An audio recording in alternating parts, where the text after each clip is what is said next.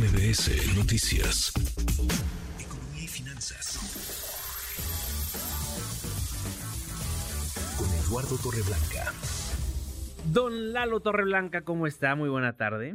¿Qué pasó, Juanma? ¿Cómo estás? Buenas tardes, gusto en saludarte. Buenas tardes al auditorio. ¿Qué tenemos el día de hoy? Bueno, pues eh, mira, eh, Pemex se, será sin lugar a dudas un tema importantísimo para el año 2024, tomando en cuenta que puede eh, poner en riesgo incluso la calificación crediticia de México como nación soberana.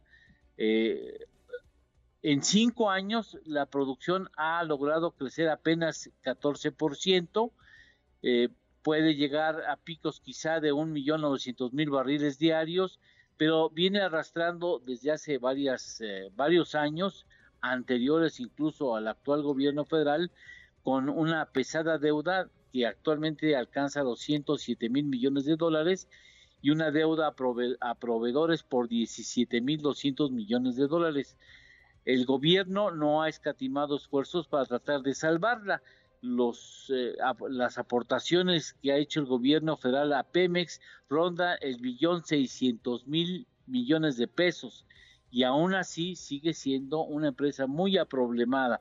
Hacia finales del sexenio habrá, ya contando el 2024, el gobierno habrá otorgado apoyo ya en conjunto superior a los 2.3 billones de pesos incluyendo renuncias recaudatorias, por, han hecho ajustes a los impuestos que debe pagar Pemex con el ánimo de que pueda controlar mejor sus finanzas eh, y eh, el 50% de lo que Pemex ha recibido ha sido orientado para el pago de la deuda y poco más del 43% a la construcción de la refinería de Dos Bocas. A pesar de eso, sigue siendo la empresa más eh, endeudada del mundo petrolero en la actualidad y sin lugar a dudas necesitará una cirugía mayor a sus esquemas de operación porque difícilmente podrá salir bajo los esquemas actuales y la estrechez financiera que tiene Pemex y que ha venido arrastrando a lo largo de varios sexenios. No es, no es actual, el problema no, no se gestó en la actual administración, sino tiene un problema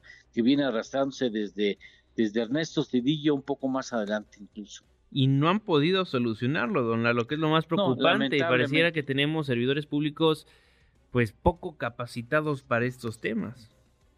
Tiene, hay mucha gente que sabe que es talentosa, pero lo que pasa es que necesitas hacer una cirugía mayor a petróleos mexicanos. Tienes que considerarla como una empresa y tiene que tratar de que se pague y que pague como empresas lo que regularmente se paga en los impuestos de las empresas competidoras que están en otras partes del mundo. Se le ha abusado mucho a petróleos mexicanos y hoy tiene unas finanzas que realmente hacen dudar de su posible salvamento. ¿Tenemos postre, don Lalo? Claro que sí, tenemos el postre desde ayer.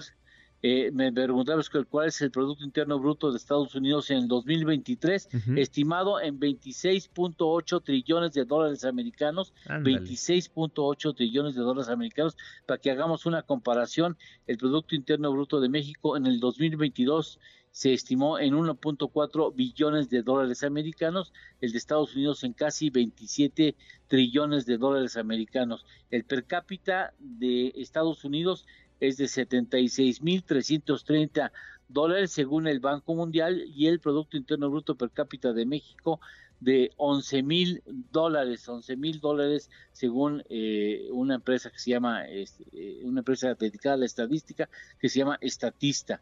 Esos son los datos que tenemos desde ayer pendientes. Válgame Dios. Muchísimas gracias Eduardo Torreblanca. Gracias Juanma, hasta mañana con mucho gusto. Hasta mañana, muchísimas gracias.